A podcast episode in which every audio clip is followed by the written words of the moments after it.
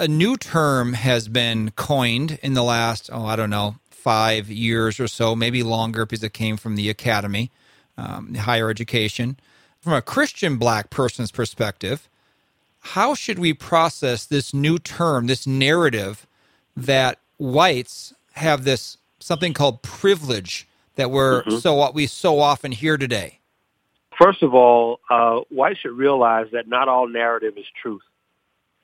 Not all narrative is truth. That's number one.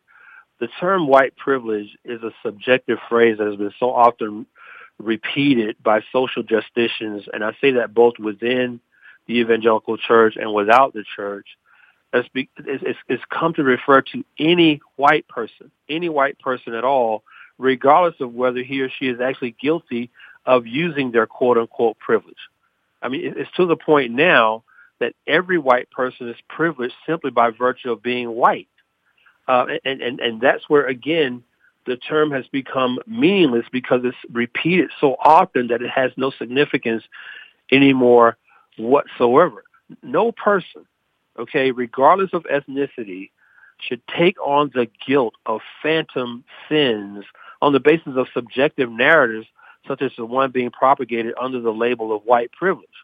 And the reason I describe the narrative as subjective is because there's no definitive or objective definition of what privilege is.